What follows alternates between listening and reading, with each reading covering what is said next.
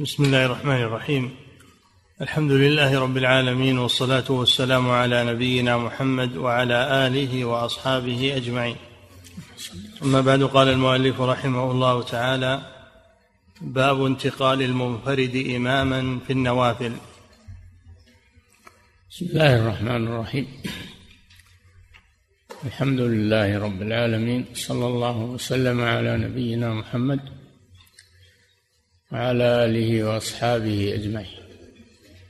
انتقال المفترد المنفرد في النوافل.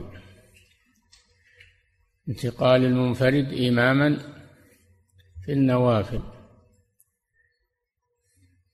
إذا كبر المسلم للصلاة منفردا ثم دخل معه آخر صار إماما.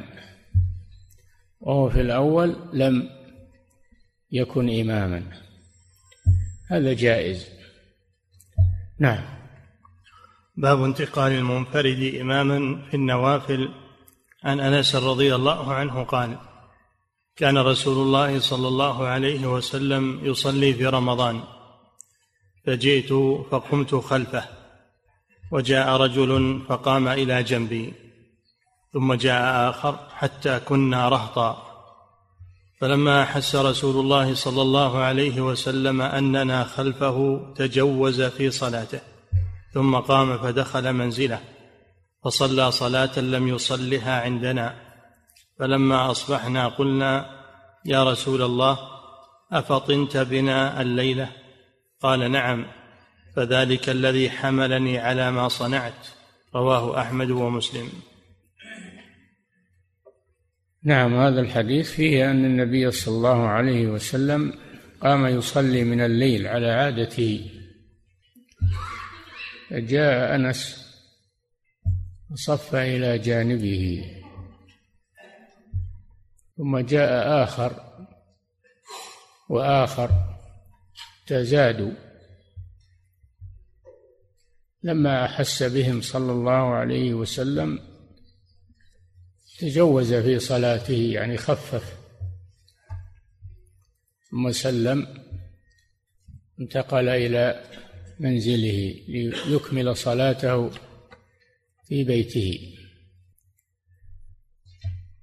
فهذا فيه إذا نوى المنفرد الائتمام أثناء الصلاة صح ذلك في النوافل لأن هذا حصل مع الرسول صلى الله عليه وسلم في صلاة الليل وهي نافلة. نعم. وعن بسر بن سعيد عن زيد بن ثابت أن رسول الله صلى الله عليه وسلم اتخذ حجرة. قال حسبت أنه قال من حصير في رمضان فصلى فيها ليالي فصلى بصلاته ناس من أصحابه فلما علم بهم جعل يقعد فخرج إليهم فقال قد عرفت الذي رأيت من صنيعكم فصلوا أيها الناس في بيوتكم فإن أفضل الصلاة صلاة المرء في بيته إلا المكتوبة. رواه البخاري. وهذا أيضا فيه فيه مسألة كون المنفرد في الصلاة يكون إماما في أثنائها مثل الذي قبله. وذلك أن النبي صلى الله عليه وسلم اتخذ مكانا من المسجد وحجره بحصير. هذا فيه دليل على جواز الاقتطاع من المسجد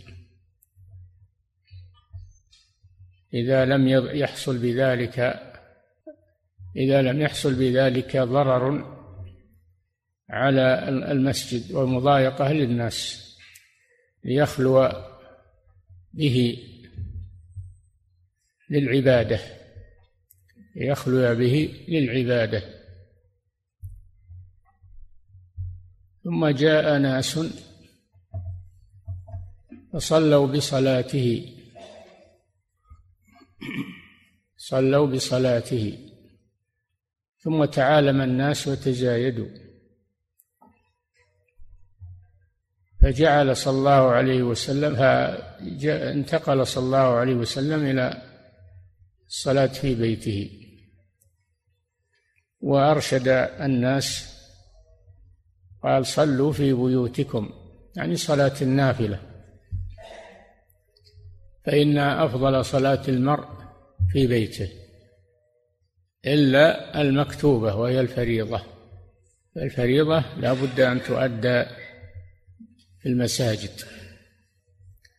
وأما النافلة فالأفضل أن يفعلها المسلم لا سيما قيام الليل لا سي فالأفضل أن يفعلها المسلم في بيته لأن هذا أبعد عن الرياء ولأنه إحياء للبيت بذكر الله وتنوير للبيت بذكر الله عز وجل.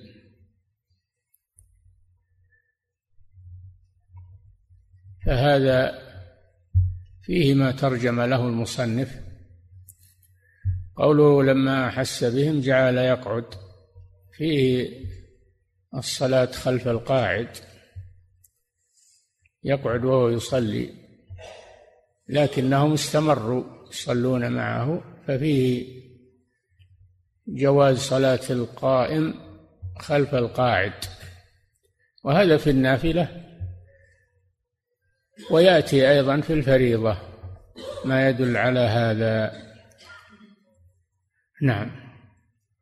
وعن عائشة رضي الله عنها أن رسول الله صلى الله عليه وسلم كان يصلي في حجرته. وجدار الحجرة قصير. فرأى الناس شخص رسول الله صلى الله عليه وسلم فقام ناس يصلون بصلاته فأصبحوا فتحدثوا. فقام رسول الله صلى الله عليه وسلم يصلي الليلة الثانية فقام ناس يصلون بصلاته. رواه البخاري. نعم. كان يصلي في بيته يعني في حجرته. لأن بيته حجرة حجرات نسائه مبنية, بالحجر وليست مرفوعة بحيث تستر القائم. فكانوا يرون شخص رسول الله صلى الله عليه وسلم وهو يصلي. فصلوا معه ليالي. صلوا معه ليالي. فهذا فيه النافلة. جواز الجماعة في النافلة لا سيما في رمضان. وفيه أن الحاجز بين الإمام والمأموم لا يضر. الجدار القصير نحوه. وفيه أيضا حرص الصحابة رضي الله عنهم على الخير والاقتداء بالرسول صلى الله عليه وسلم. نعم. باب الإمام ينتقل مأموما إذا استخلف فحضر مستخلفه. نعم. الإمام ينتقل من الإمامة إلى أن يكون مأموما. وهذا في مسألة الاستخلاف. ذلك إذا استخلف الإمام من يصلي بالجماعة ثم حضر أثناء الصلاة فإن المستخلف يتأخر إلى الصف ويتقدم المستخلف فيكمل الصلاة بهم كما يأتي في الحديث. نعم. باب الإمام ينتقل مأموما إذا استخلف فحضر مستخلفه. عن سهل بن سعد رضي الله عنه أن رسول الله صلى الله عليه وسلم ذهب إلى بني عمرو بن عوف ليصلح بينهم فحانت الصلاة. فجاء المؤذن إلى أبي بكر فقال أتصلي بالناس فأقيم؟ قال نعم. قال فصلى أبو بكر. فجاء رسول الله صلى الله عليه وسلم والناس في الصلاة فتخلص حتى وقف في الصف فصفق الناس وكان أبو بكر لا يلتفت في الصلاة فلما أكثر الناس التصفيق التفت فرأى رسول الله صلى الله عليه وسلم فأشار إليه رسول الله صلى الله عليه وسلم أن امكث مكانك. فرفع أبو بكر يديه فحمد الله على ما أمره به رسول الله صلى الله عليه وسلم من ذلك. ثم ثم استأخر أبو بكر حتى استوى في الصف وتقدم النبي صلى الله عليه وسلم فصلى. ثم انصرف فقال يا أبا بكر ما منعك أن تثبت إذ أمرتك؟ قال أبو بكر ما كان لابن أبي قحافة أن يصلي بين يدي رسول الله صلى الله عليه وسلم. فقال رسول الله صلى الله عليه وسلم ما لي رأيتكم أكثرتم التصفيق. من نابه شيء في صلاته فليسبح فإنه إذا سبح التفت إليه وإنما التصفيق للنساء متفق عليه. نعم هذا الحديث فيه فوائد. فيه ما ترجم له المؤلف أن الإمام ينتقل إلى مأموم في أثناء الصلاة فإن أبا بكر رضي الله عنه انتقل من كونه إماما إلى كونه مأموما. ولما سأله النبي صلى الله عليه وسلم عن ذلك بين أنه لا يليق أن يصلي وخلفه رسول الله صلى الله عليه وسلم. فهذا من باب التأدب مع الرسول صلى الله عليه وسلم. وقال ما كان لابن أبي قحافة.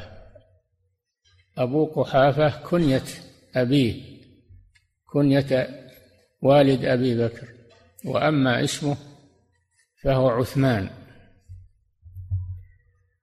وأبو بكر هذه كنية واسمه عبد الله فأبو بكر اسمه عبد الله ابن عثمان رضي الله عنه. ففيه التواضع مع رسول الله صلى الله عليه وسلم ومع أهل الفضل والتأدب معهم. وفيه جواز الانتقال كما يأتي كلام المؤلف. انتقال من صف إلى صف. فإن النبي صلى الله عليه وسلم انتقل من الصف انتقل من الصف وتقدم إلى مقام الإمام. هذه جواز انتقال من صف إلى صف أثناء الصلاة. وأن المشي اليسير يجوز في الصلاة إذا كان لحاجة. إذا كان لحاجة. وسبب هذه الواقعة هي أنه حصل اختلاف بين بني عمرو بن عوف. حصل بينهم اختلاف.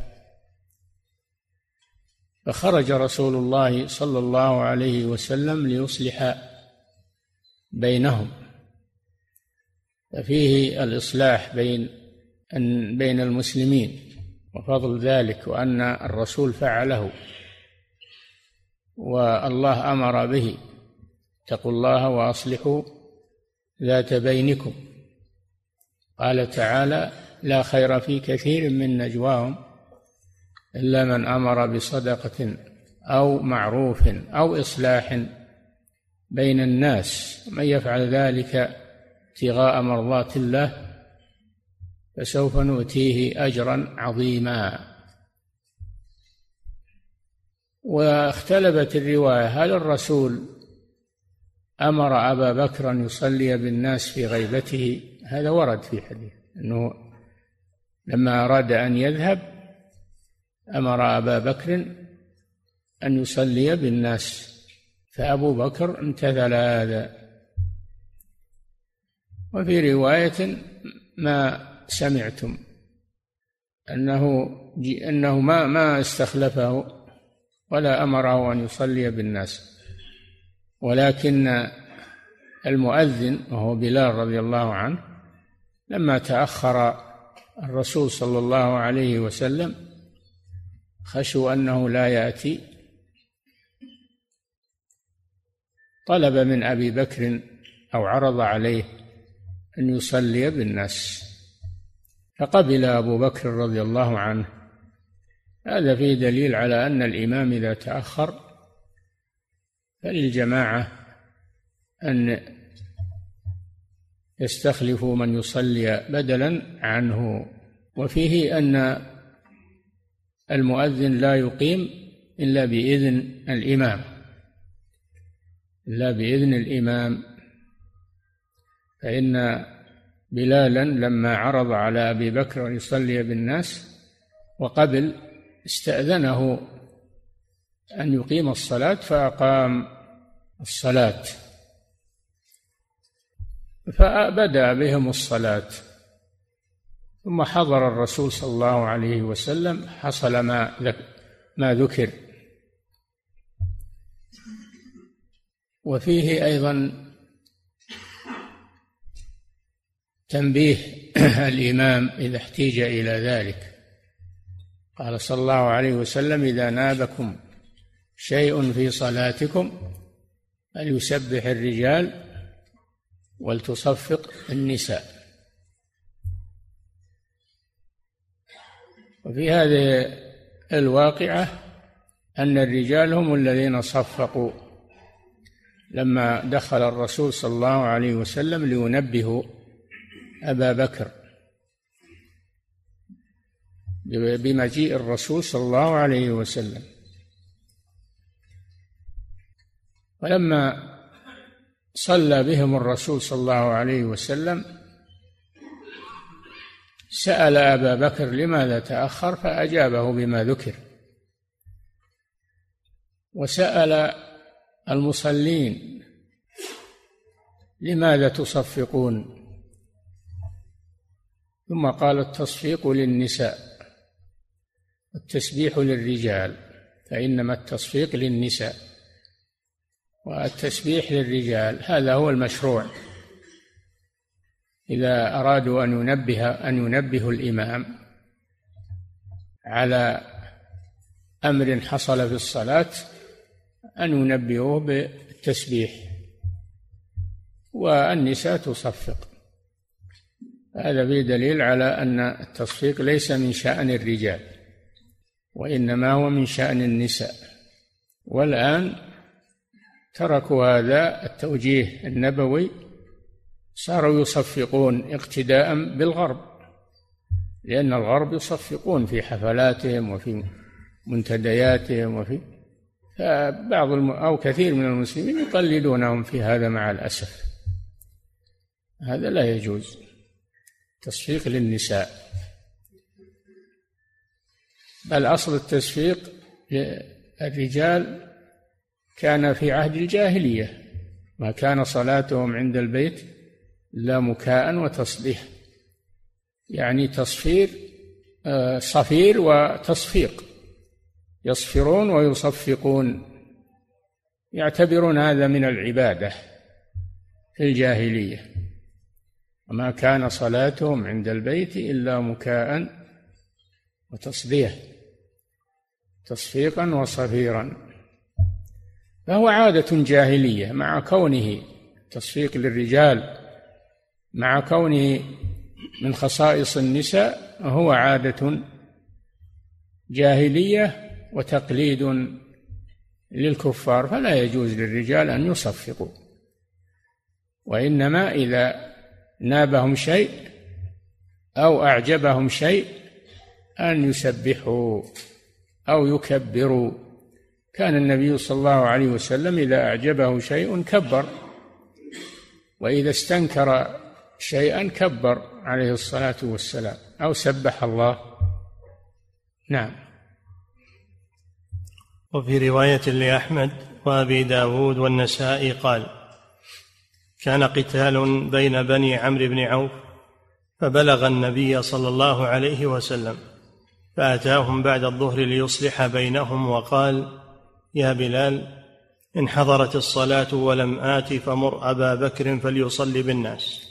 هذا فيه أن الإمام إذا عرض له غياب أو سفر أنه ينيب من يصلي عنه في غيبته.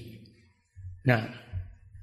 وفيه فضل أبي بكر رضي الله عنه حيث إنه قدمه النبي صلى الله عليه وسلم استخلفه في الصلاة. نعم. وقال يا بلال إن حضرت الصلاة ولم آت فمر أبا بكر فليصلي بالناس. قال فلما حضرت العصر أقام بلال الصلاة ثم أبا ثم أمر أبا بكر فتقدم وذكر الحديث. نعم. وفيه من العلم.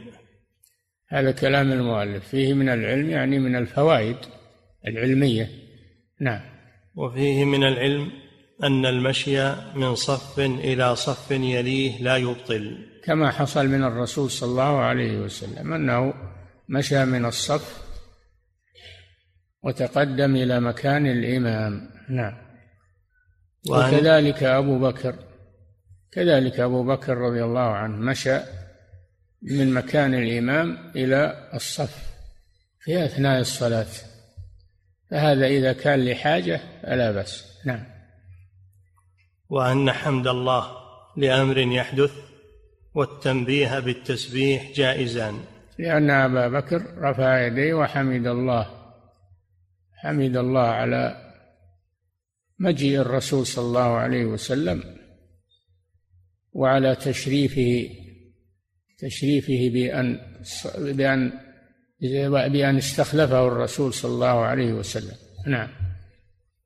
وأن حمد الله لأمر يحدث والتنبيه بالتسبيح جائزان.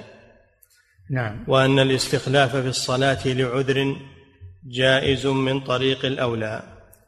نعم وهو الذي حصل في هذه الواقعة. نعم. وأن الاستخلاف في الصلاة لعذر جائز من طريق الأولى لأن قصاراه وقوعها بإمامين. نعم. وعن عائشة رضي الله عنها. وبنو عمرو بن عوف من من الأوس لأن لأن الأنصار ينقسمون إلى حيين الأوس والخزرج رضي الله عنهم. نعم. وعن عائشة رضي الله عنها قالت مرض رسول الله صلى الله عليه وسلم فقال مروا أبا بكر يصلي بالناس. فخرج أبو بكر يصلي. فوجد النبي صلى الله عليه هذه واقعة أخرى. هذه واقعة أخرى. وهي في مرض النبي صلى الله عليه وسلم مرض الموت. وأما الواقعة الأولى فهي في ذهابه إلى بني عمرو بن عوف. نعم. وعن عائشة رضي الله عنها قالت مرض رسول الله صلى الله عليه وسلم فقال مروا أبا بكر يصلي بالناس. فخرج أبو بكر يصلي. خرج من بيته يصلي بالمسلمين نيابة عن الرسول صلى الله عليه وسلم. نعم. فوجد النبي صلى الله عليه وسلم في نفسه خفة. وجد النبي صلى الله عليه وسلم في نفسه خفة يعني وجد في نفسه قوة. وجد في نفسه قوة للذهاب إلى المسجد. نعم. فوجد النبي صلى الله عليه وسلم في نفسه خفة فخرج يهادى بين رجلين. يهادى بين رجلين. يهادى بين رجلين. قيل هما العباس عمه رضي الله عنه وعلي بن أبي طالب ابن عمه. يهادى يعني أنه واضع يديه على الرجلين يحملانه يساعدانه على المشي. نعم. فخرج يهادى بين رجلين فأراد أبو بكر أن يتأخر. فأومأ, فأومأ إليه النبي صلى الله عليه وسلم أم مكانك؟ نعم. ثم أتيا به. حتى جلس إلى جنبه عن يسار أبي بكر. وكان أبو بكر يصلي قائما. وكان رسول الله صلى الله عليه وسلم يصلي قاعدا. يقتدي أبو بكر بصلاة رسول الله صلى الله عليه وسلم والناس بصلاة أبي بكر. متفق عليه. نعم هذا في مرض موته صلى الله عليه وسلم. فالنبي صلى الله عليه وسلم جاء وهم يصلون بإمامة أبي بكر الصديق رضي الله عنه. فلما أحس به أبو بكر أراد أن يتأخر فأشار إليه أن يثبت مكانك. فثبت أبو بكر في مكانه ثم تقدم النبي صلى الله عليه وسلم وجلس إلى يسار أبي بكر إلى يسار أبي بكر وأبو بكر صار عن يمينه فصار الإمام هو الرسول صلى الله عليه وسلم وهو يصلي قاعدا من أجل المرض وأبو بكر يصلي عن يساره مأموما. لأجل أن يبلغ الناس صلاة رسول الله صلى الله عليه وسلم لأنهم لا يسمعون صوته من ضعف المرض عليه الصلاة والسلام. فهذا فيه ما ترجم له المؤلف أن أن الإمام إذا حضر في أثناء الصلاة فإنه يكمل الصلاة فإنه يكمل الصلاة بهم بجماعته. ويكون الخليفة يكون مأموما. وأن بقاء أبي بكر عن يمين الرسول صلى الله عليه وسلم مقام المأموم ما تأخر. لأن الرسول قال له اثبت مكانك فلم يتأخر. والغرض من ذلك ليبلغ الناس صلاة رسول الله صلى الله عليه وسلم. فهذا فيه مسائل كما سبق الاستخلاف للعذر فيه صلاة الإمام قاعدا إذا احتاج إلى ذلك من أجل المرض وأن المأمومين يبقون قياما لأنهم بدأوا الصلاة مع إمامهم أبي بكر قياما يكملونها قياما. وهذا سيأتي له زيادة تفصيل إن شاء الله في باب الإمامة. نعم.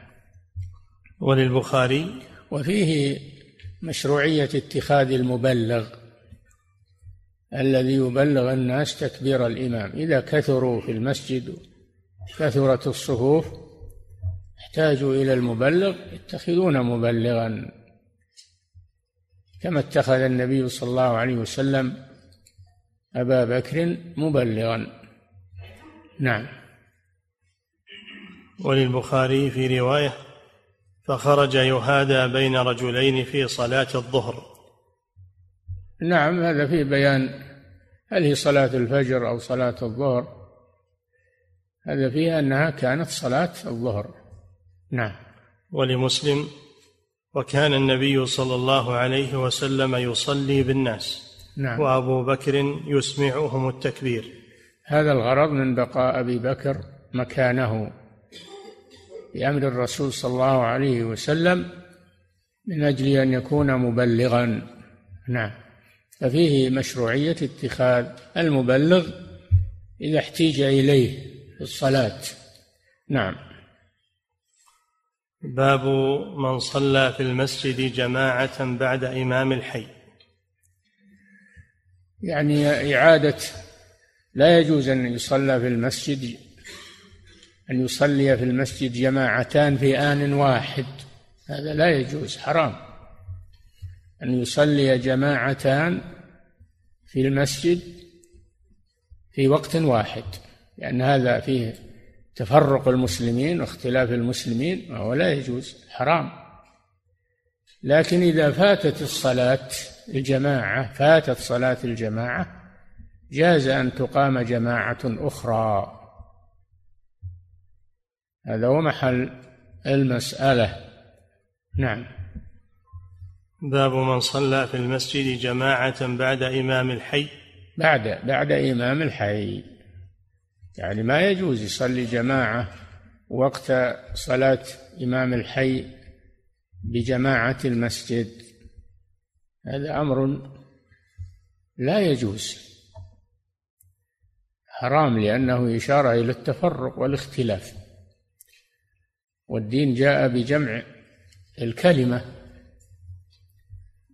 جمع المسلمين على إمام واحد على إمام واحد هذا هو الهدي النبوي. وهذا يتناول ما يفعله بعض بعض المجتهدين الآن الذين يدخلون المسجد يصلون على الجنائز قبل الإمام. يصلون على الجنائز قبل الإمام من أجل أن يذهبوا إلى مسجد آخر فيه جنائز. وهذا غير لائق هذا العمل غير لائق. وقد صدر من اللجنة الدائمة فتوى في هذا. نعم. باب من صلى في المسجد جماعة بعد إمام الحي. عن عن أبي سعيد رضي الله عنه. أن رجلا دخل المسجد وقد صلى رسول الله صلى الله عليه وسلم بأصحابه. فقال رسول الله صلى الله عليه وسلم من يتصدق على ذا فيصلي معه. فقام رجل من القوم فصلى معه. رواه أحمد وأبو داود والترمذي بمعناه.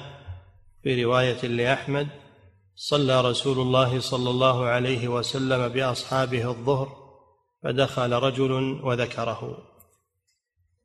نعم. هذا حديث الشاهد للترجمة. إذا فاتت صلاة الجماعة ودخل واحد أو أكثر فلا بأس أن يقيموا جماعة أخرى. لا بأس أن يقيموا جماعة أخرى.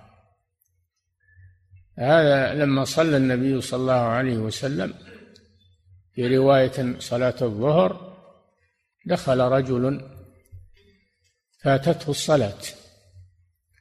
قال رسول الله صلى الله عليه وسلم من يتصدق على هذا؟ الصدقة لا يتعين أن تكون من المال تكون أيضا في العبادة لأن يجبر الانفراد صلاة المنفرد يكون جماعة يحصل له فضل الجماعة بدل الانفراد.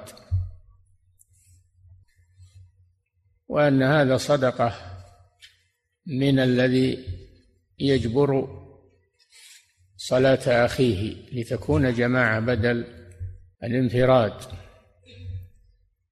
وفيه صلاة وفيه جواز صلاة المتنفل خلف المفترض لأن الذي قام معه متنفل وهو مفترض فاتته الصلاة فهو يصلي فريضة وهذا يصلي معه وفيه انعقاد الجماعة باثنين فأكثر أقل الجماعة اثنان كما سبق. نعم. باب أعد الحديث. عن أبي سعيد رضي الله عنه أن رجلا دخل المسجد وقد صلى رسول الله صلى الله عليه وسلم بأصحابه. فقال رسول الله صلى الله عليه وسلم من يتصدق على ذا فيصلي معه. فقام رجل من القوم فصلى معه. في رواية أن الذي قام هو أبو بكر الصديق رضي الله عنه. نعم. رواه أحمد وأبو داود والترمذي بمعناه وفي رواية لأحمد صلى رسول الله صلى الله عليه وسلم بأصحابه الظهر فدخل رجل وذكره. نعم. باب المسبوق يدخل مع الإمام على أي حال كان ولا يعتد بركعة لا يدرك ركوعها. نعم. المسبوق يشرع له أن يدخل مع الإمام على أي حال كان الإمام. إذا أدركه دخل معه قبل الركوع أو في حال الركوع أو بعد الركوع أو قبل السلام يدخل مع الإمام ولا يقف. يقول فاتتني الجماعة. يدخل مع الإمام. ولكن إذا أدرك أقل من ركعة فلا يكون مدركا للجماعة لكن يدخل معه للمتابعة ولتحصيل الأجر. إنما تدرك الجماعة بإدراك ركعة بإدراك ركعة كاملة. نعم باب. باب المسبوق يدخل مع الإمام على أي حال كان. وأما من يقف لأن بعض الناس إذا دخل والإمام في آخر الصلاة وقف. ما ما هو بهذا المستحسن. المستحسن يدخل مع الإمام فإذا سلم الإمام يقوم ويأتي بالصلاة. نعم. باب المسبوق يدخل مع الإمام على أي حال كان ولا يعتد بركعة لا يدرك ركوعها. ولا يعتبر هذا الدخول إدراكا للجماعة إلا إذا أدرك ركعة من الصلاة. فإن أدرك أقل من ركعة قد فاتته الجماعة لكنه يدخل فيما بقي ليحوز على الفضيلة والمتابعة. نعم. عن أبي هريرة رضي الله عنه قال قال رسول الله صلى الله عليه وسلم إذا جئتم إلى الصلاة ونحن سجود فاسجدوا ولا تعدوها شيئا. ومن أدرك الركعة. إذا دخلتم ونحن سجود فاسجدوا. لا تقف تقول لما يقوم الإمام وادخل معه من أول الركعة. لا. اسجد معه تدرك الفضل. نعم. ولا تعدوها شيئا. فاتتك الركعة. أو فاتتك صلاة الجماعة. إذا كان هذا في آخر الصلاة. إن كان في أولها فاتتك الركعة التي لم تدرك إلا سجودها وإن كان في آخر الصلاة فاتتك صلاة الجماعة. نعم. قال رسول الله صلى الله عليه وسلم إذا جئتم إلى الصلاة ونحن سجود فاسجدوا ولا تعدوها شيئا ومن أدرك الركعة تعدها شيئا من الصلاة. نعم. ومن أدرك الركعة فقد أدرك الصلاة. رواه أبو داود. من أدرك مع الإمام ركعة فقد أدرك صلاة الجماعة. أدرك صلاة الجماعة فيبني عليها ويتم صلاته. قد حصل على فضل صلاة الجماعة. نعم. وعن أبي هريرة رضي الله عنه أن النبي صلى الله عليه وسلم قال من أدرك ركعة من الصلاة مع الإمام فقد أدرك الصلاة. أخرجاه. نعم. من أدرك ركعة مع الإمام قد أدرك الصلاة يعني صلاة الجماعة. ومن ومفهومه أن من أدرك أقل من ركعة لا يكون مدركا للصلاة.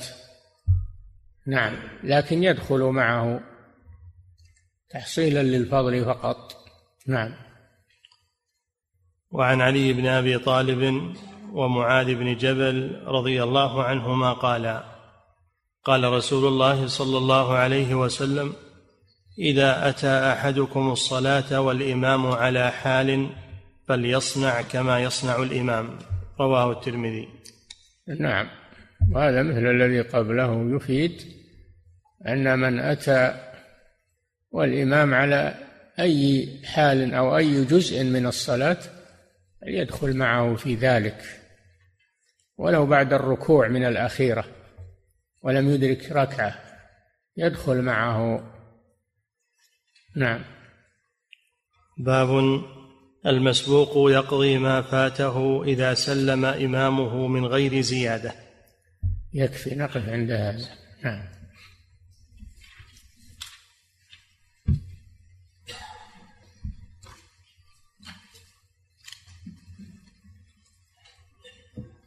فضيلة الشيخ وفقكم الله. يقول إذا قام مسبوق ليتم صلاته فجاء آخر وصلى خلفه جماعة ولكن لم يشعر به فجعل الثاني يصلي بصلاة الأول رغم أنه لم يجهر لم يجهر لم يجهر بالتكبير حتى انتهى من الصلاة. فهل تصح إمامته؟ هذا موضع نظر هذا موضع نظر. لأنه مأموم. كيف ينقلب إلى إمام في أثناء الصلاة؟ هذا موضع نظر. قد صدر للشيخ ابن باز فتوى أن هذا جائز لا بأس أن يدخل معه ولو كان يقضي. الله أعلم. نعم. فضيلة الشيخ وفقكم الله يقول في حديث استخلاف أبي بكر رضي الله عنه يتحدث العلماء عن مسألة أيهما يقدم الأدب أو الامتثال. فهل إذا أمر النبي هذا ذكره الشارح ذكره الشوكاني هذه مسألة ذكرها الشوكاني. آه، أبو أبو بكر قدم الأدب مع الرسول صلى الله عليه وسلم على امتثال أمر الرسول له في أن يبقى في الإمامة. والنبي أقره على أقره على ما فعل. دل على أن تقديم الأدب أولى من تقديم الأمر في مثل هذا. وذكر شاهدا لذلك الشوكاني في أن الرسول صلى الله عليه وسلم في صلح الحديبية لما قال سهيل بن عمرو مندوب المشركين قال النبي صلى الله عليه وسلم لعلي اكتب بسم الله الرحمن الرحيم. قال سهيل لا نعرف الرحمن الرحيم. اكتب باسمك اللهم. قال هذا ما صالح عليه محمد رسول الله. قال سهيل لو لو نعلم أنك رسول أنك رسول الله ما قاتلناك؟ فأبى سهيل أن يكتب رسول الله. فقال النبي صلى الله عليه وسلم لعلي امسح رسول الله. فأبى علي أن يمسحها تأدبا مع الرسول صلى الله عليه وسلم. أبى علي أن يمسحها. فالرسول أخذ الورقة وقال أرني كلمة رسول الله. لأن يعني الرسول ما يقرأ فأراه إياها فمسحها هو صلى الله عليه وسلم. وهذا من باب ارتكاب خف الضررين لدفع أهل أعلاهما. ومسحها لا يضر الرسول صلى الله عليه وسلم. ولهذا قال والله إني رسول الله وإن كذبتموني. مسحها ما ما يزيل الرسالة وإنما هذا فيه دفع أعظم الضررين. نعم. ومن الله على سهيل بن عمرو فأسلم بعد ذلك وحسن إسلامه وصار قائدا من قواد الجهاد في سبيل الله. نعم. فضيلة الشيخ وفقكم الله يقول إذا حضر الإمام في الركعة الثانية أو ما بعدها نعم. إذا حضر الإمام المستخلف في الركعة الثانية أو ما بعدها فكيف ستكون صلاة المأمومين خلفه إذا دخل في الصلاة فأصبح إماما؟ نعم يبقون إذا كملت صلاتهم يبقون جالسين. يقوم هو ويكمل صلاته ويسلم بهم. نعم. فضيلة الشيخ وفقكم الله. وإن شاءوا سلموا لأنفسهم. نعم. فضيلة الشيخ وفقكم الله يقول إذا كان رجل يصلي العشاء منفردا فهل يجهر بالقراءة؟ إذا كان إذا كان رجل يصلي العشاء منفردا فهل يجهر بالقراءة؟ صلاة الليل يجهر بها سواء كان منفردا أو إماما أو في نعم يجهر بها سواء كان منفردا يعني سواء كان إماما أو منفردا يجهر بصلاة الليل. وهذا من باب الاستحباب. لو لم يجهر صلاته صحيحة. نعم. فضيلة الشيخ وفقكم الله يقول الإمام إذا انتقض وضوءه في الصلاة فهل يستخلف من المأمومين أو تبطل صلاتهم أو ماذا يصنعون؟ هذه مسألة إذا سبقه الحدث. إذا سبق الحدث هو واستخلف الصلاة صحيحة. إذا أحس أنه سينتقض وضوءه إن استمر أستخلف من يكمل الصلاة. صلاتهم صحيحة بالإجماع.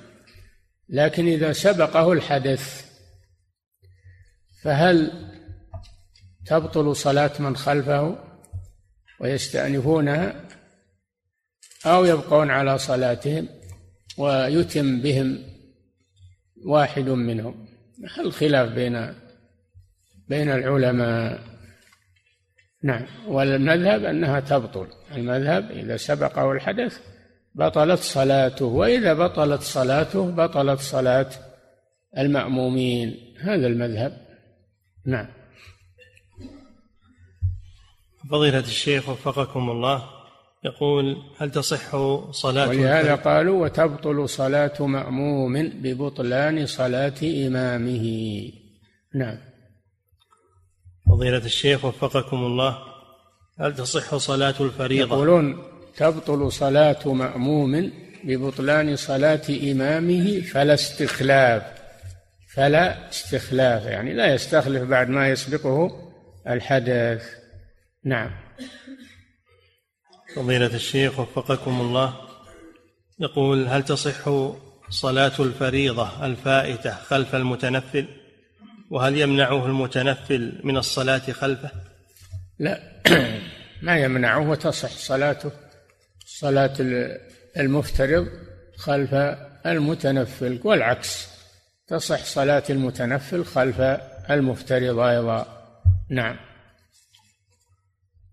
فضيلة الشيخ وفقكم الله يقول في الحرمين يكون هناك فرج تمتد إلى أكثر من صف فهل يتقدم المصلي ويمشي إلى أكثر من صف ليسدها؟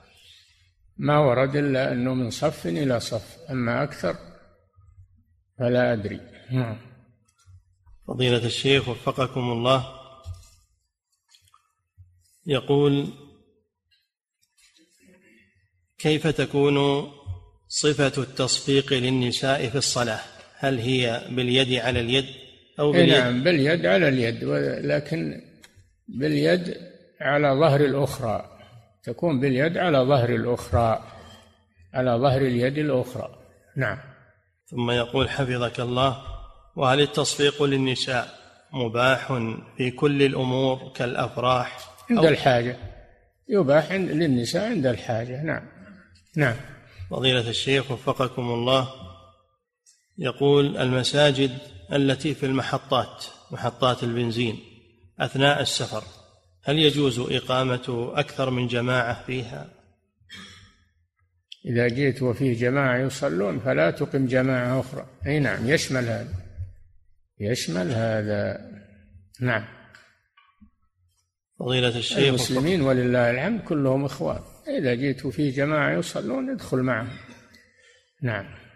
فضيلة الشيخ وفقكم الله يقول هل تبطل صلاة إحدى الجماعتين في المسجد إذا صليتا في وقت واحد؟ الأولى صحيحة أما الثانية هي محرمة. أو كونها تبطل أو ما تبطل هذا يحتاج إلى بحث. نعم. فضيلة الشيخ وفقكم الله يقول كيف أشجع أبنائي على أمر مباح يفعلونه؟ هل أشجعهم بالتكبير أم لي أن أصفق لهم داخل البيت تشجيعا لهم؟ الرجل لا يصفق يا أخي لا مع أولاده ولا مع غيرهم. تسبح أو تكبر. نعم. فضيلة الشيخ وفقكم الله. يقول هل تبطل صلاة من صلى بالناس بعد تأخر الإمام دون أن يستخلفه الإمام ثم حضر الإمام بعد ذلك؟ وكان غير راض غير راض بإمامته. فهل تبطل صلاتهم؟ إذا تاخر تاخرا يضر المأمومين فإنه يسوغ أن يصلي بهم ويكون الإمام هو المخطئ. وهو المخطئ اللي صلى بالناس لما تأخر. الإمام تاخرا كثيرا. هذا محسن والمسيء هو الإمام الذي تأخر. نعم. صلاتهم صحيحة في هذا. إنما إذا صلى بهم قبل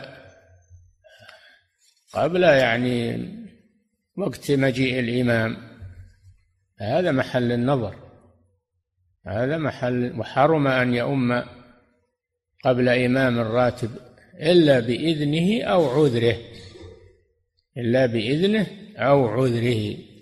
يحرم واحد يصلي بالناس قبل الإمام وهو ما هنا عذر ما جاء وقت الإقامة. نعم. فضيلة الشيخ وفقكم الله ما معنى قول المؤلف رحمه الله في تعليقه على استخلاف أبي بكر؟ قال لأن قصاراه وقوعها بإمامين. اي نعم الصلاة يصح أن يكون أولها بإمام وآخرها بإمام بدليل صلاة صلاة أبي بكر أول الصلاة ثم تأخره لما جاء جاء الرسول صلى الله عليه وسلم من بني عمرو بن عوف فصارت بإمامين أولها بإمامة أبي بكر وآخرها بإمامة الرسول صلى الله عليه وسلم. نعم. فضيلة الشيخ وفقكم الله يقول ما ما حكم إقامة جماعة ثانية؟ والإمام لا زال في التشهد لم يسلم بعد. لا تقام. إمام ما دام ما سلم الإمام ما, ما يجوز تقام جماعة ثانية. حتى لو جاء ناس قالوا إحنا جماعة نبي نصلي يقيمون الصلاة والإمام ما سلم هذا لا يجوز حرام. ما يقيمون إلا بعد ما يسلم الإمام. نعم. فضيلة الشيخ وفقكم الله.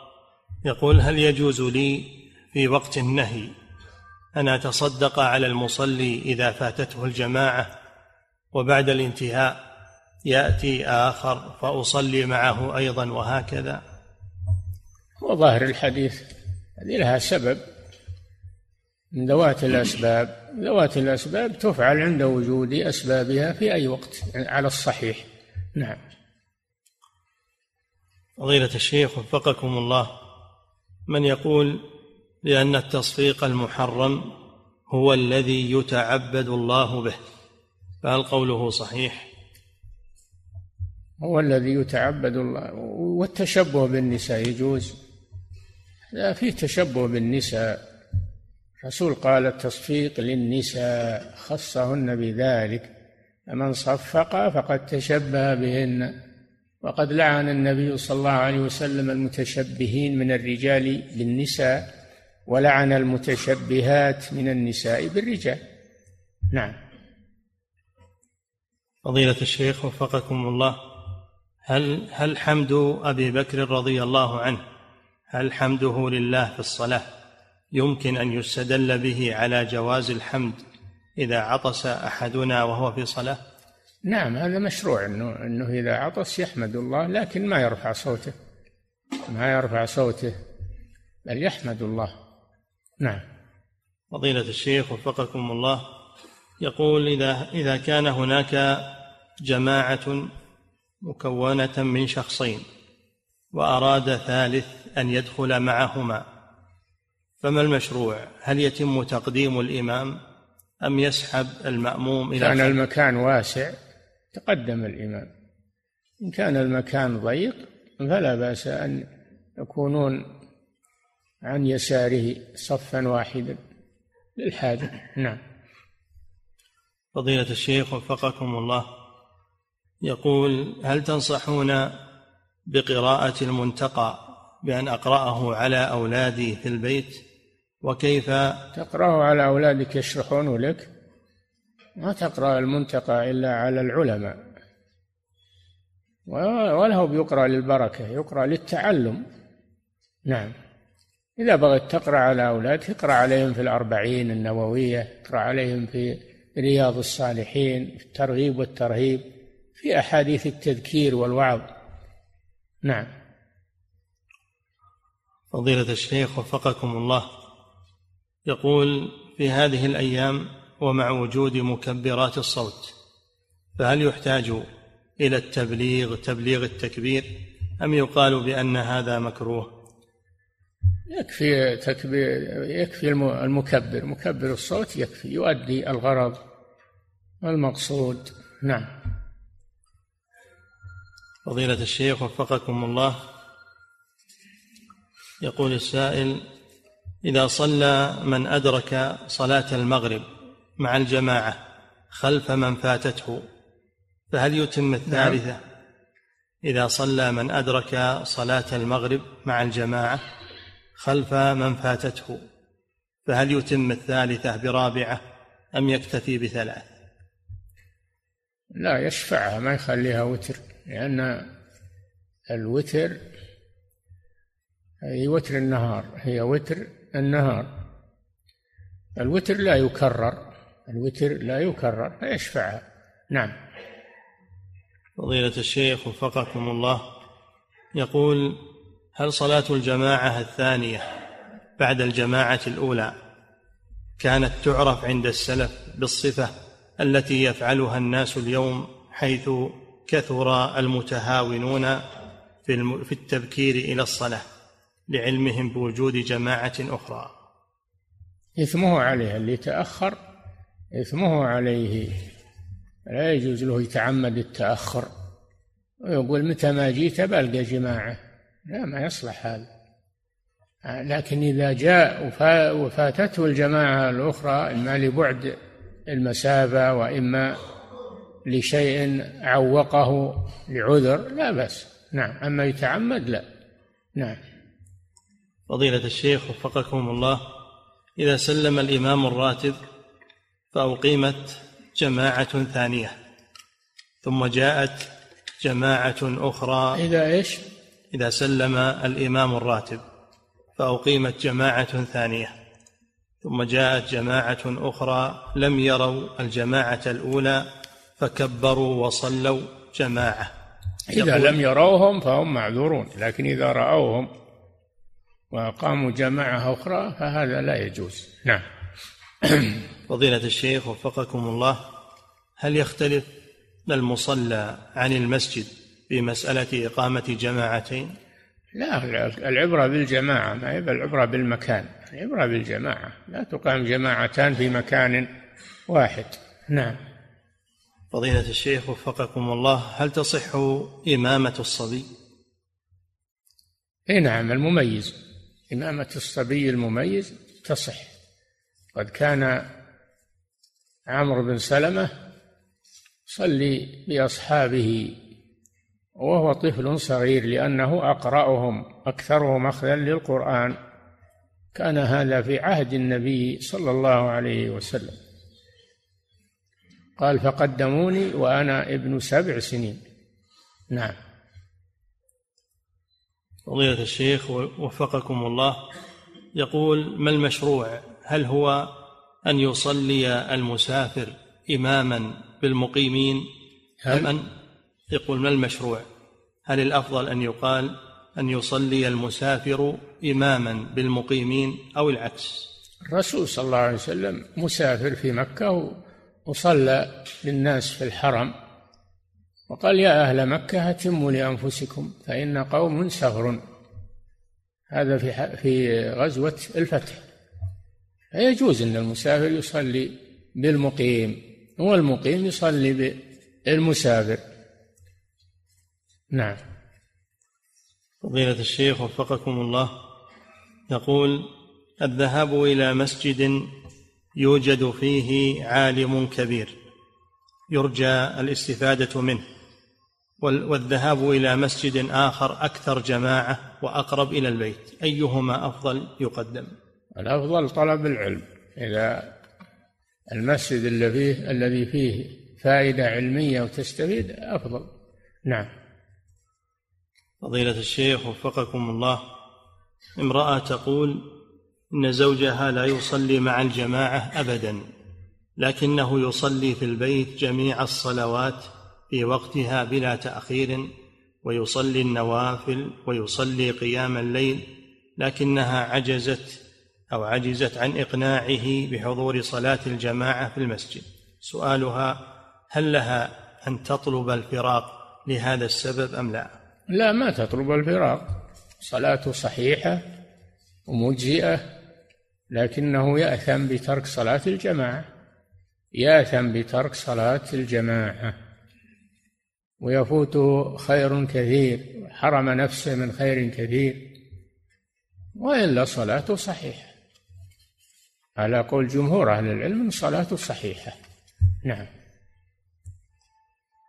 فضيلة الشيخ وفقكم الله يقول ما دليل من قال إن الصلاة في المسجد القديم أفضل من الصلاة في المسجد الجديد؟ ما أعرف له دليل لكن يقول أنه أقدم في العبادة. العبادة فيه أقدم من المسجد الجديد. نعم. فضيلة الشيخ وفقكم الله سائل من خارج هذه البلاد يقول في المسجد الذي أصلي فيه أنكر الناس علي جهري بالأذكار دبر الصلوات المكتوبات بحجة أن هذا أمر مختلف فيه وأن فيه ذريعة للصوفيين أن يستغلوا ذلك ليكون ذكرا جماعيا. ما توجيه فضيلتكم؟ هل أستمر بالجهر أم أتركه؟ نعم استمر بالجهر واعمل بالسنة. ولا تلتفت إلى من ينكر عليك ما دام أنك على سنة. فلا تلتفت إلى من ينكر عليك. ولا وليس في هذا ذريعة للصوفية. لأن الصوفية يكبرون بصوت واحد متعمدين جماعيا. وأما إذا المسجد آه، ضجوا بالذكر من غير أن يكونوا مرتبين الصوت الجماعي فلا بأس بذلك. نعم. كان ابن عباس يقول ما نعرف انصراف الرسول لأنه كان صغير. ما نعرف ما نعرف انصراف الرسول صلى الله عليه وسلم من الصلاة إلا إذا سمعنا التكبير يعني الذكر بعد الصلاة. نعم. فضيلة الشيخ وفقكم الله. إذا حضر المأموم والإمام في التشهد الأخير. نعم. إذا حضر المأموم وكان الإمام في التشهد الأخير فهل يدخل معه وله فضل الجماعة أم ينتظر؟ لا فضل الجماعة ما له فضل الجماعة لكن له فضل الدخول مع الإمام والمتابعة. نعم. فضيلة الشيخ وفقكم الله يقول ما حكم قراءة سورة بعد الفاتحة في الركعتين الأخيرتين؟ من الرباعية. ما حكم قراءة سورة بعد الفاتحة في الركعتين الأخيرتين من الرباعية. يجوز هذا عند بعض أهل العلم لا بأس ولكن تركه أفضل. تركه أفضل والاقتصار على الفاتحة أفضل. نعم. فضيلة الشيخ وفقكم الله يقول لو صلى المتصدق بمن فاتته الجماعة أصبح المتصدق هو الإمام. فهل يصلي به ركعتين لصلاة الظهر أم يكمل به أربعة؟ يكمل به أربع يجوز التنفل بأربع. يجوز التنفل بأربع. نعم. فضيلة الشيخ وفقكم الله يقول هل يشرع للإنسان أن يستمر على التصدق بالصلاة على من فاتته ويكون هذا ديدنا عند الحاجة. يفعل هذا عند الحاجة. أما أنه يتعمد هذا ويروح للي فاتتهم الصلاة. تعمد هذا من التكلف لكن إذا عرض هذا وكان هناك حاجة فإنه يفعل هذا. نعم. فضيلة الشيخ وفقكم الله. هذا سؤال من إدارة أحد المساجد في بريطانيا. يقولون نحن الآن نجدد المسجد الذي عندنا ونريد أن نضع مسندا في الصف الأول ليتكئ عليه من تقدم. فما حكم ذلك؟ لا بأس بذلك. هذا فيه إعانة للمتقدمين وإراحة لهم. ما في بس أجل نشيلها هذولي. أنت اللي بانين هذولي. نشيلهن. ما في مانع. لكن بعض الجهال يقول هذا ما يجوز وهذا ما أدري إيش. نعم. هذا من البدع بعضهم يقول هذه من البدع. نعم. ويسألون حفظك الله عن حكم اتخاذ المحاريب في المساجد. لا بأس هذه هذا قديم عند العلماء ولا أنكروه. الحين ينكرون المنارة وينكرون المحاريب يقولون هذا من البدع. هذه مباني ما ما ما هي بعبادة يعني صلاة ولا عبادة محدثة. هذه مباني يقصد بها أن تكون علامة على المسجد. المسجد اللي ما فيه محراب ما يعرف أنه مسجد. لو تدخله ما تدري أنه مسجد. ولا تدري لو أردت تصلي ما تدري وين القبلة. المحاريب فيها مصلحة فيها خير وهي قديمة ما هي جديدة أو محدثة. من من عهد السلف المحاريب موجودة في المساجد. نعم. فضيلة الشيخ وفقكم الله. والمنار لأجل تبليغ الصوت وعلامة على المسجد من بعيد. لو المسجد ما به منارة ما دريت إن حولك مسجد. فهو يدل على المسجد. نعم.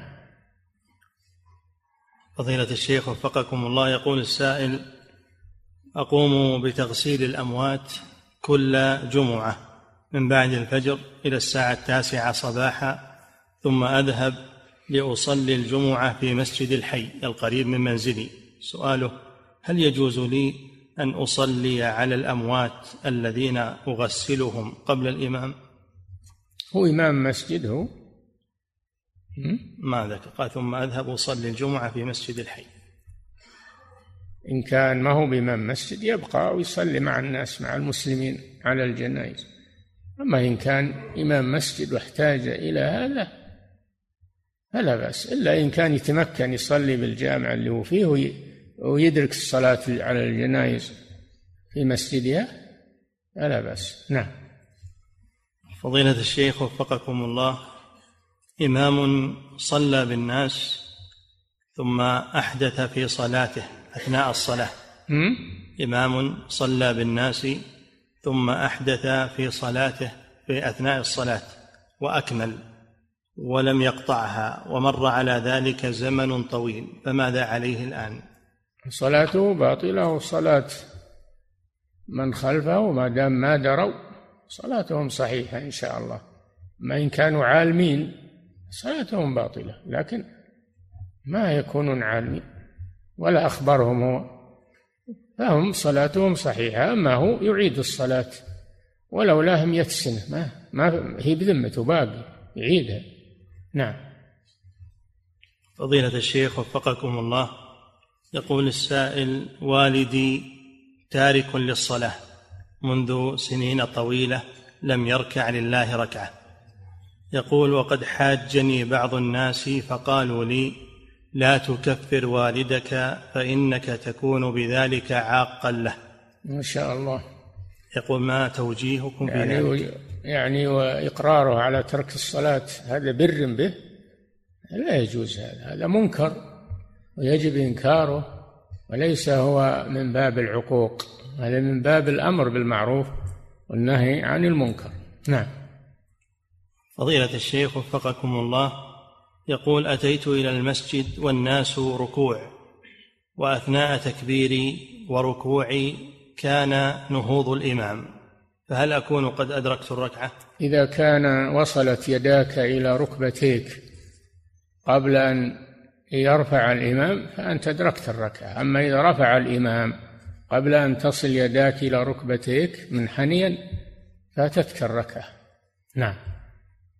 فضيلة الشيخ وفقكم الله يقول فاتتني سنة الفجر وأتى رجل آخر فاتته الصلاة فهل أتصدق عليه وأصلي معه بنية أنها سنة فجر لي؟ وش تبخل على نفسك وتضيق على نفسك. صل معه وبعدين صل راتبة الفجر. نعم. فضيلة الشيخ وفقكم الله يقول بعض الرقاة يأتي معه بذئب ويزعم أنه مفيد. وأن ال... إيش؟ ويزعم بعض الرقاة يأتي معه بعض بذئب. إيش؟ بعض الرقاة. الرقاة. نعم. اي بعض الرقاة يأتي معه بذئب ويزعم أنه مفيد وأن الجن يخافه. فهل هذا جائز؟ لا. هذا ما يجوز. ما يجوز. هذا من الاعتقاد ان ان إن الذيب يطرد الجن يعتقد فيه. هذا لا يجوز. وما علم ما علم. هذا حسين عند الناس. إن الجن الجن كثيرين ولا ولا كلتهم واذيابه واذيابه موجودة. هذا كله من خرافات العوام. ولا يجوز إنه يعتمد في الرقية على وجود الذيب. نعم. فضيلة الشيخ وفقكم الله يقول هل العلاج ينافي التوكل؟ هل العلاج ينافي التوكل؟ لا التداوي بالمباح لا ينافي التوكل هو من اتخاذ الأسباب. ويجمع المسلم يجمع بين اتخاذ الأسباب النافعة والتوكل على الله عز وجل. نعم. فضيلة الشيخ وفقكم الله يقول يلاحظ يقول يلاحظ على بعض الشباب أنه يقوم بتقصير ثيابه فوق نصف الساق. يقول هل هذا مشروع وما التوجيه في ذلك؟ فوق نصف الساق ما هو مشروع. فوق نصف الساق ما هو مشروع. المشروع من الساق إلى الكعب. هذا هو المشروع. ويتبع في هذا عادة البلد والمجتمع. فإذا كانوا يلبسون إلى الكعب تلبس إلى الكعب. ولا تخالفهم. تكون شهرة. بينهم. وإذا كانوا يلبسون إلى نصف الساق فالبس مثل لباسهم إلى نصف الساق. نعم. فضيلة الشيخ وفقكم الله يقول هل قراءة القرآن يصل ثوابها للميت؟ وكذا حج النافلة. حج النافلة نعم يصل لأن هذا ورد الحج عن الميت. وعن الحي العاجز عن الفريضة الحي العاجز عن أداء الفريضة يحج عنه. أما النافلة عن الميت لا بأس. وأما قراءة القرآن فلا دليل على فعلها للميت. ما في دليل على هذا. نعم. فضيلة الشيخ وفقكم الله يقول السائل أحتار أحيانا في أشياء هل أسأل عنها أولا؟ وذلك في أمور البيع والشراء حيث أخاف أن أكون متشددا بسؤالي ذلك. فهل من توضيح يفيد في هذا الأمر؟ السؤال وش عنه؟ عن وين توجد السلعة ذي؟ من هي عنده؟ ما في بس كم قيمتها؟ ما في بس من أي نوع هي؟ ما في بس نعم. فضيلة الشيخ وفقكم الله يقول ماذا يصنع الرجل إذا بدأ يشكك في صحة دينه وإيمانه؟ ماذا؟ ماذا يصنع الرجل إذا بدأ يشكك في صحة دينه وإيمانه؟ استعيذ بالله من الشيطان الرجيم ويترك الشك يترك الوسواس. يستعيذ بالله من الشيطان. كل ما أحس بذلك وإما ينزغنك من الشيطان نزغ فاستعذ بالله. إنه هو السميع العليم ولا يلتفت إلى الوسواس بل يرفضه رفضا تاما ولا يهتم به. نعم. ولا يتكلم به أيضا. ما يتكلم بالوسواس اللي في نفسه. يكتمه. نعم. فضيلة الشيخ وفقكم الله يقول ما حكم التسبيح بالمسبحة؟ إن اتخذها على أن فيها فضيلة فهذا بدعة ما هي فضيلة ما فيها فضيلة. وإن اتخذها على أن من المباح مثل الأصابع ومثل الحصى فلا بأس بذلك. نعم. فضيلة الشيخ وفقكم الله يقول هل لا بد من حضور القلب في التسبيح وذكر الله؟ كل عبادة كل عبادة لا بد فيها من حضور القلب والنية. قال صلى الله عليه وسلم إنما الأعمال بالنيات وإنما لكل امرئ ما نوى. نعم. فضيلة الشيخ وفقكم الله المرأة المتوفى عنها زوجها هل يجوز لها أن تخرج إلى المسجد لأجل الصلاة عليه؟ على الميت. تدعو له إن كان هو يخرج من بيتها جنازته تخرج من بيتها تصلي عليه قبل أن ينقل إلى المسجد. أما إن كان أنه ما هو من بيتها فالأحسن أنها ما تخرج لكن تدعو له. نعم. فضيلة الشيخ وفقكم الله يقول ما المشروع في السواك؟ هل يكون باليد اليسرى أو اليمنى؟ لا باليد اليسرى. البداءة بجانب الفم الأيمن البداءة أما الإمساك الآلة يكون باليد اليسرى لأنه إزالة أذى. إزالة أذى وإزالة الأذى تكون باليد اليسرى. نعم. فضيلة الشيخ وفقكم الله يقول هل صحيح أن أمير المؤمنين عمر بن الخطاب رضي الله عنه أنه لم يقم حد السارق عام الرمادة؟ نعم لأجل المجاعة. لأجل المجاعة. هو رفعه لأجل المجاعة والناس محتاجين إلى مضطرين الناس مضطرين إلى هذا. نعم. فضيلة الشيخ وفقكم الله يقول هل الدعاء يغير القدر؟ وهل صلة الرحم تؤخر الأجل؟ الدعاء من القدر. الدعاء من القدر كل شيء بقدر الله عز وجل. ولا تنافي بين الدعاء والقدر لأن الدعاء من القدر. إذا دعوت الله هذا قدره الله لك. والقدر يدفع بالقدر. القدر يدفع بالقدر. قال عمر رضي الله عنه نفر من قدر الله إلى قدر الله. كله قدر الله سبحانه وتعالى. نعم. وهل صلة الرحم تؤخر الأجل؟ كما في الحديث لكن اختلفوا في معنى التأخير. أن نسأله في أجله هل هو تأخير تطويل المدة أو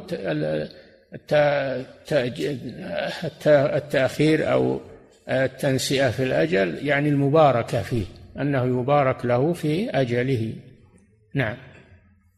فضيلة الشيخ وفقكم الله امرأة قبل الدورة الشهرية بيومين تقريبا يأتيها كدرة وصفرة ونقاط من الدم ثم تأتيها الدورة بعد ذلك. السؤال هل في هذين اليومين تعد طاهرا تصلي ولزوجها أن يجامع؟ لا لا. الكدرة والصفرة إذا اتصل